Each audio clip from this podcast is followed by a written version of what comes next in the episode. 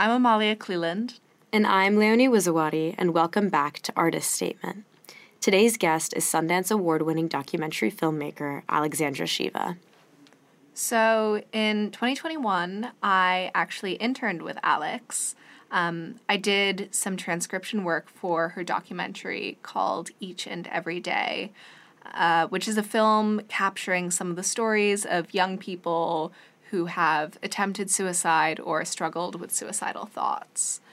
I think at the time it felt especially relevant um, because we were all at home, kind of collectively grappling with maintaining good mental health while in isolation during the COVID pandemic. Right, yeah. Um, I'd taken narrative film courses before in high school, so I was familiar with an editing process in which I basically had free reign to manipulate footage in whichever way I wanted to tell a particular story. Uh, but working with Alex was the first time I had been exposed to documentary, which straddles both creative visual art and journalism. Mm. So, over the weeks, as I was exposed to different cuts of the same subject stories, I realized how powerful and complicated the process of documentary making is. Um, because each iteration highlighted a person's story in a different way as the emphasis shifted. And documentarians spend enormous amounts of time with their subjects. Um, and they're really privy to their stories in their entirety. Right. And then they have the very challenging task of whittling it down and shaping it in order to truthfully but compactly communicate it to an audience. Yeah. Um, Amalia and I just watched Alex's documentary, This is Home, a Refugee Story, which follows four Syrian refugee families as they try to set up a new life in Baltimore. Um, they navigate an entirely new environment with limited assistance while also dealing with personal trauma, mm-hmm. a very hostile political climate, and a lot of other challenges of displacement. I think the first thing I was surprised by was how much I laughed while watching it. Yeah. Um, all the families clearly dealt with intense repercussions of their trauma. Their homes had been destroyed, they feared for the safety of their family, and they were still grieving the loss of their country as they knew it. Um, but the documentary very beautifully chose to linger on comic moments. Right. Fathers felt like boys again as they strung together their first English sentences. Um, and the mothers giggled over the way that their children, who proved way more adaptable, felt like their teachers. Yeah, I was also really interested in the choice not to particularly stylize the cinematography. Mm. Um, I think a lot of people tend to be really fascinated by deeply tragic stories, and it would have been easy to dramatize these families' trauma. Um, but Alex chose to commit to a more observational documentary style, right. focusing on kind of creating a sense of intimacy. Uh, for example, one of the men featured in the documentary had been tortured in prison. Uh, I think they drilled through his leg and pulled out his teeth, like really grisly stuff. But rather than having him tell us that information in a dramatic close up, uh, Alex allows the audience to learn about that experience as he himself explains to the IRC staff why he can't take a job which has him on his feet all day. Um, and in that way, Alex chooses to expose these moments of vulnerability thoughtfully and simply. Um, and paired with some of the more lighthearted moments you were talking about, mm. I think they were really felt all the more deeply. Um, I finished the film feeling close to each of the families rather than just feeling the magnitude of difference between our lived experiences. Yeah, definitely. Um, so here's Alex to tell us about her personal entry into documentary, its unique creative process, and some of the challenges that come with capturing real people's stories.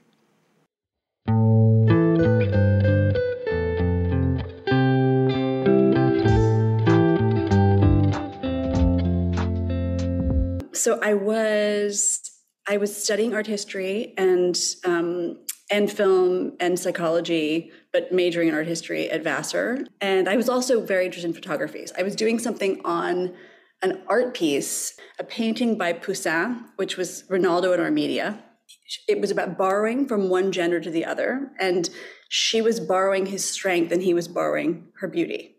And so I was very interested in this idea of neither male nor female and somewhere, you know, in fluidity in gender identity. And then I ended up um, in India. And I remember um, I didn't want to leave. And I did, we did encounter some Hijras, which is a, a group of considered ni- the third sex of India, neither male nor female, but somewhere in between, who come to weddings and the birth of children and say, Give us money and we'll bless you. And if you don't, we'll curse you. That was what they were doing at the time. And, um, and I didn't want to leave. And I decided that I was going to come back. I was going to go home, research, and then come back with another friend named Sean McDonald, who was doing his PhD in South Asian culture and language. And we decided we were going to come back and do a photo essay. So it was going to be a photo essay. And we got to, we got back to Mumbai um, about six months later.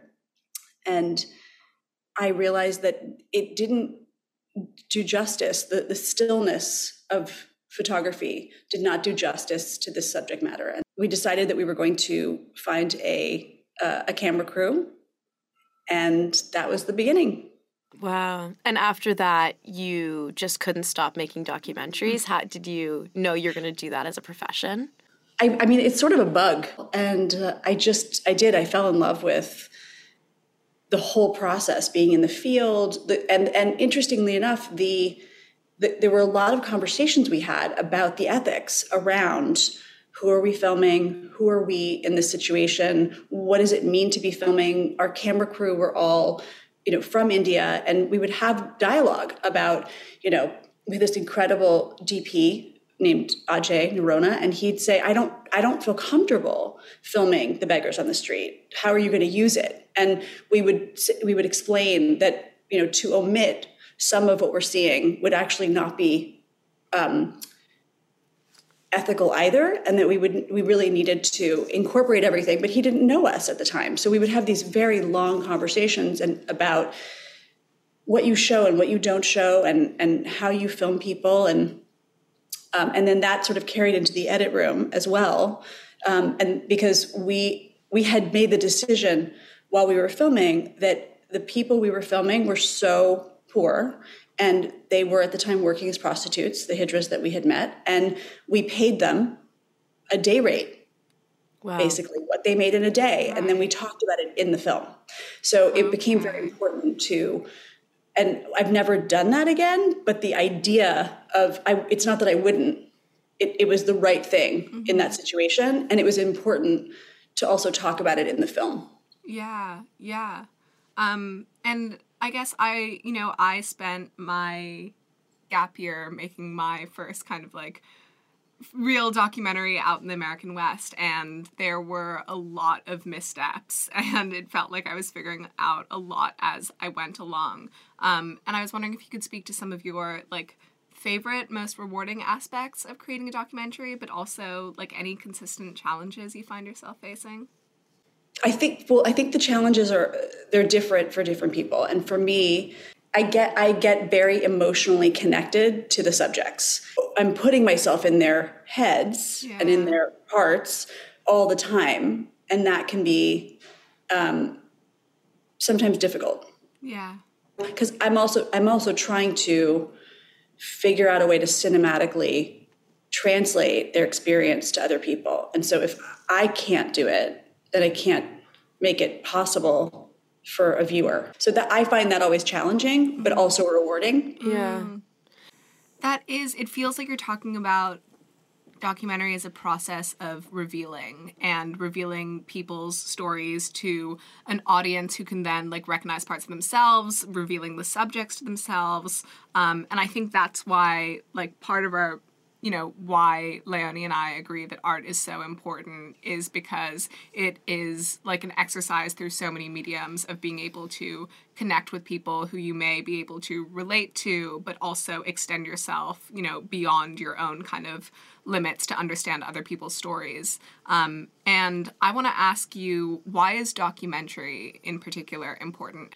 In my opinion it is um, it is a a way to engender empathy in a large group of people. It's a way to show a part of society or a part of the human experience that someone might not know that they relate to, which is some of what you were saying, and put someone in for 90 minutes or two hours in the experience, just visually, emotionally, in the experience of someone else. Um, so I think it's a tool of engendering empathy. That's how I like to work. Um, it's also can be incredibly entertaining. It's real people. It's you know these are sometimes you can't you can't write some of the stuff that happens in life, right? So you're just capturing what happens in life. I think Amalia has experience making documentaries, and I'm very inexperienced. Um, and so I'd love for you to outline for us beginners the basic stages of making a documentary. I tend to find a subject that I'm really interested in, develop a relationship, then figure out the financing. Um, and then and then you know you hopefully have an incredible producer which i do named lindsay mcgrew. So that helps a lot. You build a team of people that you know you know that you can really bring that vision together with. Um, and then you start you get into the field which is my favorite part mm, okay. actually i love all of it. I love the i love the editing room too. Having a great relationship with your editor is essential because they're writing. They're actually the writer.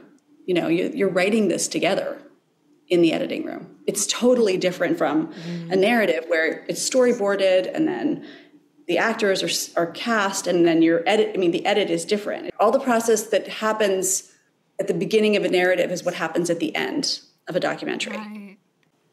I think what is terrifying about for me personally about making a documentary versus a film is the fact that you yes you build relationships with people you understand that there is a story to be told but you don't know exactly how that story is going to unfold. In terms of process, I was wondering do you edit parallel to shooting footage and how much how much does the story that you think you want to tell like pivot while you pull cuts together?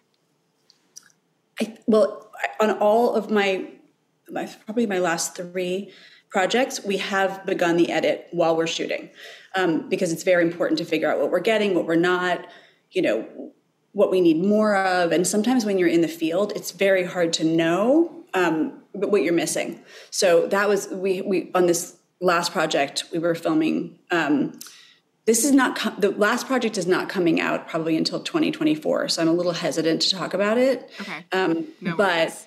but we were um, filming in a hospital and it was and we were and toby had the toby and ashley who are editing together. They started working on it while we were shooting in the hospital. There was something not translating on to camera. Even even when I was looking at the monitor and felt it was translating, the experience of being in the hospital mm. was part of what was influencing what I was watching. Mm. And so mm. we, we needed that feedback to start getting much more specific and much more granular with the subjects, which we did.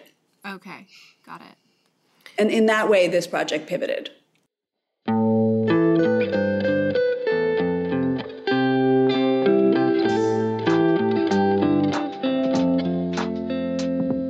So something that I have dealt with in I write for a magazine at Yale called The Politic, um, and it's a very interview based type of magazine. So I at least source ten people for each article. Um, so I'm kind of curious how you source and pick your subjects. When there are so many people with amazing stories, okay. how do you know who can communicate them well through documentary? There, there are people for documentary that I think is quite different than when you're doing a written piece. Yeah, definitely. Where they become more of themselves when the camera is on. They get really comfortable mm-hmm. and they're they or they're exactly the same mm-hmm. when the camera's on. And then there are people who are, are overly aware of the camera. It makes them anxious, and you feel that they have pulled away. And so it, that's sometimes it's not just the story; it's the um, it's how someone can translate that on camera. And so it it can be quite complicated because for this is home there was a family that was less comfortable being on camera. Their story was quite different from some of the other storylines, and it was very important to show them. And the way that that worked and the way that we were able to translate the intimacy that I was having with those subjects was just to spend more and more and more time with them. So, you know, the more sometimes the more the camera is around, the less discomfort there is with the camera, right. um, and the more they they know who's on the other side of the camera mm-hmm. and really understand them, the less discomfort there is. Yeah. Um, and I think you've addressed this a little bit before, but I was wondering then, you know, because it is such a process of getting to know your your subjects and you've mentioned again and again that this is a process that takes time and for some more time than others um, but obviously you start a documentary because you have this seed of an idea and the story that right. needs to be told. Um, but at what point do you kind of decide the thesis of the documentary? And do documentaries like need a thesis at all, or are they simply like a, a capturing? I actually think it can be it can be any of the above. I mean, I think that there are people who have a thesis, they go in, they the the story the story is matching up with the thesis and it works and it's there you go, right? And then there are people who um, are are really feeling their way through. They they know that there's something bigger and more important that needs to be told, and they're just trying to figure it out in the field and in the edit room and figuring out what what is what is the essence of what has happened or what is the essence of what has been documented. Hmm. And I think of it as a collab. I mean, my experience is that there's a lot of collaboration. You know, This Is Home was a collaboration with the, many of the subjects, not literally, but the, the, the more you get to know someone and the more you develop a relationship with them, it does become a kind of collaboration. You know, what is important to be for the world to know about the experience that they're having? I've always been interested in how directors in non documentaries kind of have a specific style or creative vision that feels a little bit more obvious in their role.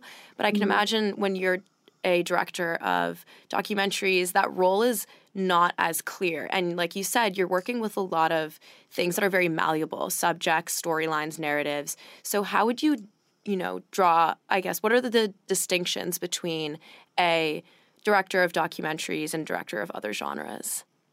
Ooh, um, again, it really depends on the filmmaker. I think that there are documentary filmmakers that have an incredibly stylized approach. They have they create a world. They're they're filming a world, but they create a special world in the way that they film it.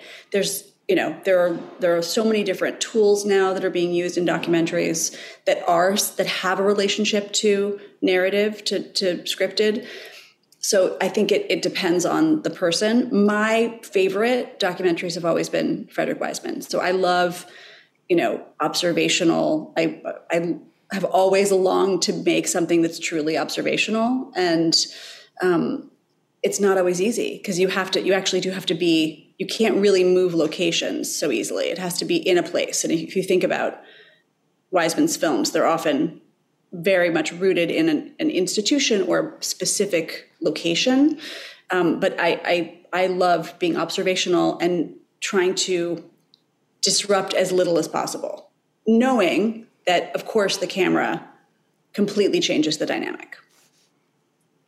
There's no way it can't. But you know, being a fly on the wall and finding a way to view but not interfere.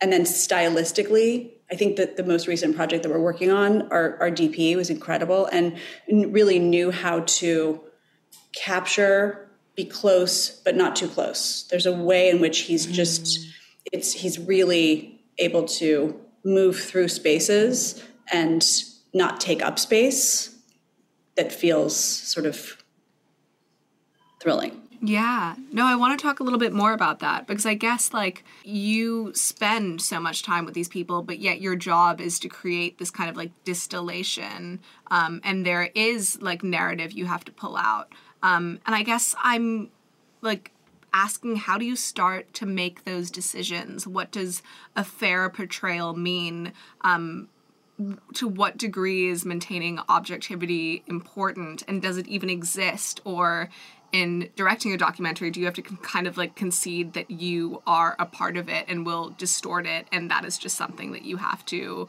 you know realize and move forward with the process of making it? I don't think that i'm objective. I don't think i can maintain true objectivity.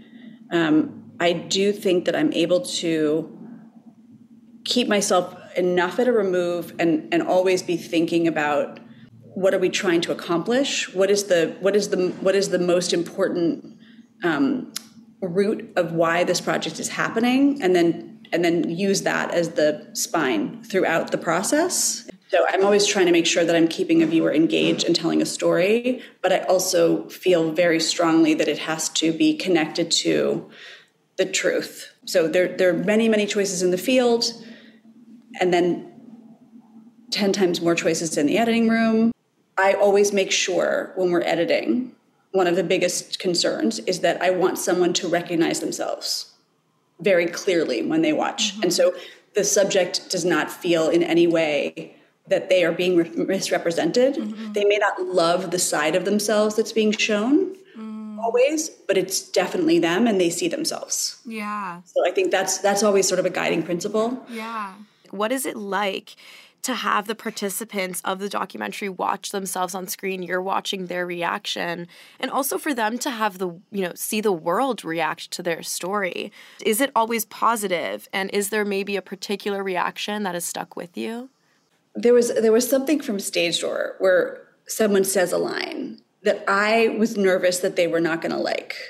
Um, and then we were we were all piled into a hotel room and it was premiering South by Southwest and we are piled in a hotel room and we are watching and they say the line and I looked at her and nothing happened. And I was like okay okay I can breathe. And then we went to dinner later that night and she repeated the line.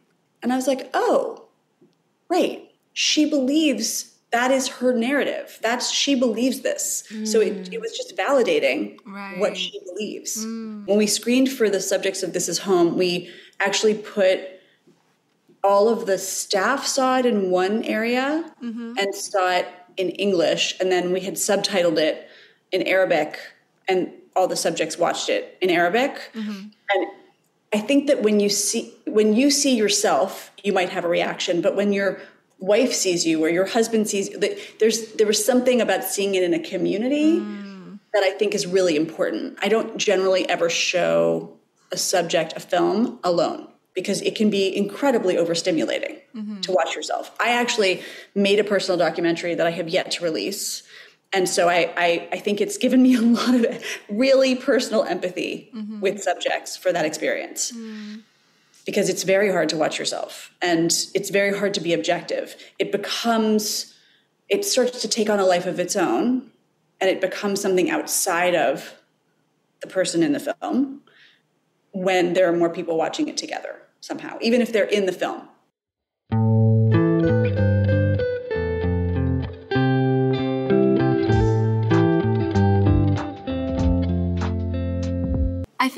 Leonie and I would love to hear a little bit about This Is Home specifically. The subjects have clearly dealt with a lot of trauma, but I found myself as a viewer kind of like smiling through a lot of the film um, and laughing along with the subjects as they muddled through the beginning stages of learning English or navigating Baltimore.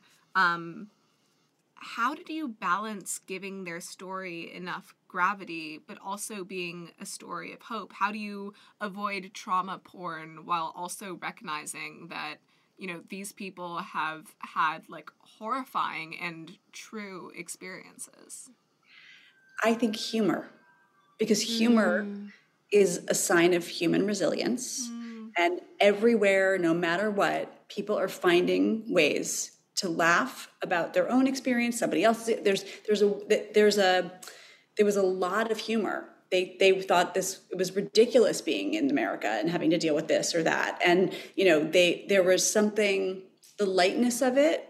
I think every time we could use humor in that film, we did because it was real. They were using it too, but that really helped.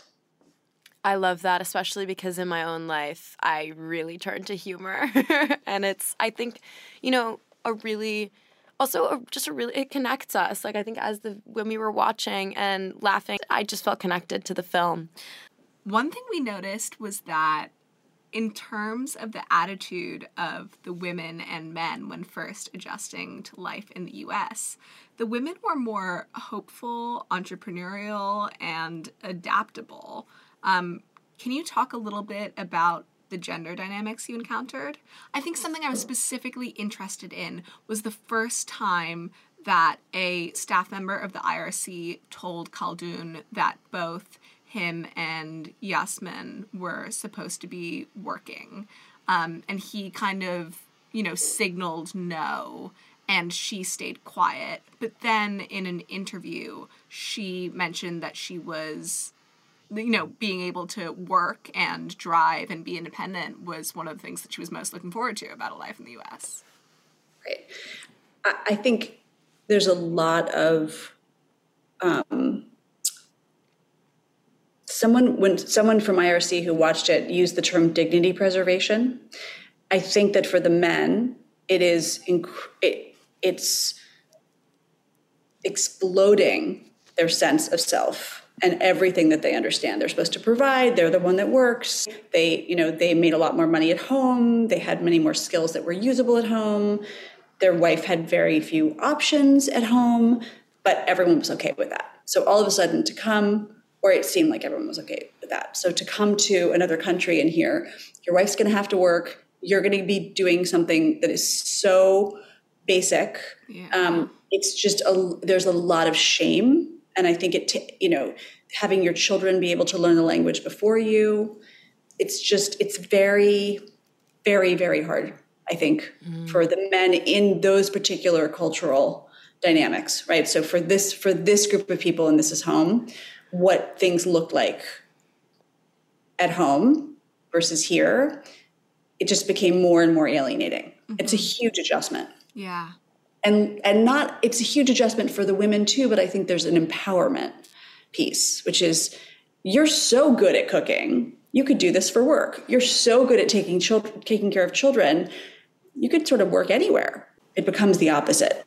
The only thing i'll say about the that scene with the irc workers is that those those workers have eight months in that place to help someone like Khaldoun get comfortable with this idea. Mm-hmm.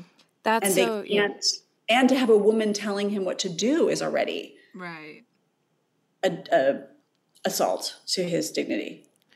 That's so interesting to me. I um over the summer I was working at a train station in Vienna, Austria, um, helping with the reception of Ukrainian refugees. And something that basically my job was to outline to people when they arrive literally off the train, you know, what their rights are, what they, you know, what the the amount of money that they're allowed to get, the amount of groceries, um, how long they can stay in a country, but without having a job. Once they have a job, what the protocol is, all of that.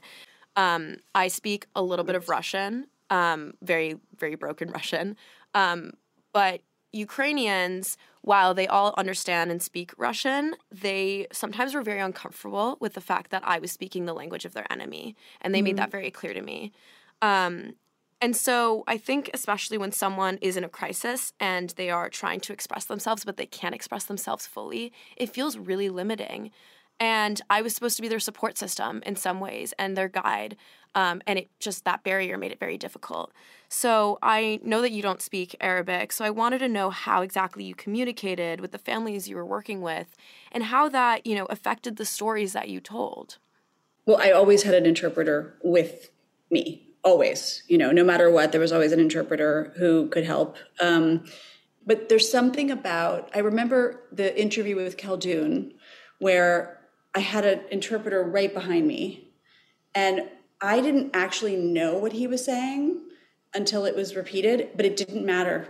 The emotional content was so clear that it didn't matter. Yeah, I Sometimes that's an incredible experience to to witness. I mean, I was blown away by his interview without actually understanding it. And I mean, I understood in the moment, but after it was, but he would say a lot. He would say something to me, and I would know emotionally what he was saying, even though I didn't understand the words. Yeah, Yeah, I, so. I mean, I have chills right now. I think I experienced that um, multiple times while I was working um, in Austria. And it's funny how I think when you're in a moment of a language barrier, you emotionally express yourself, like just maybe with your face in a way that I, or physically in a way that I've never experienced before because it's just you can't ex- you can't articulate yourself. Right. I just have one more question, kind of also relating to my refugee work. Um, but something that I was so struck by with um, the Ukrainian refugees, which were mainly children and women, because a lot of the men were staying back to fight, um, was specifically the role that children play in crisis, because mm. they can be, I think, the most emotional in some ways because they react immediately to their surroundings but at the same time they're the most hopeful. So i was curious to hear about you know your experience working with children on set. I mean kids are resilient. You know they are and they're the ones who learn language faster and they're the ones who adapt faster and make friends and feel you know they don't feel especially if someone's five years old 10 years old you know the they need to play. Part of their life is still play and you can play anywhere um, i love watching the kids i do think it's i think it's so much of an immigrant experience mm-hmm. too in this country it's like that's how people that's how it's always been it's the idea of people coming and wanting a better life for their children. Okay, Alex, we have like one or two questions left for you. Um, what is one documentary you think that everyone should watch? Oh, how can I answer that? There's so many. Just pick one I mean, that is like off the top of your head. It doesn't have to be your all-time answer, but well, like I right mean, Grey Gardens is my all-time favorite. Okay. So if you haven't seen Grey Gardens, watch Grey Gardens. Okay. It's the Maysles Hmm. Shot, I think, in 70 something. Uh-huh. It's unbelievable. Okay. Um, what else are just, I mean, Paris is Burning is one of my absolute yeah, favorite. Yeah, that's amazing. That's, I think that inspired me to end up making the documentary in India. I mean, really? that's, yeah, I had seen that and loved it. I mean, I was very, very inspired by that. Yeah. Um, oh, I loved the movie that won the Oscar a few years ago called Honeyland. Yeah, yeah, yeah. That was a lot of what inspired um, my gap year documentary. We did not get close, but it was nice to have that inspiration. um, you know what? We often don't get close to the things that inspire us, but we aspire to them, so it's okay. They're aspirational yeah. for a reason. Exactly. Thank you for listening to this episode, and a huge thanks to Alex for chatting with us today. I hope you enjoyed this conversation as much as we did. We highly recommend checking out her documentaries, and Leonie and I will also be taking Alex up on her recommendations. We'll catch you next time on Artist Statement.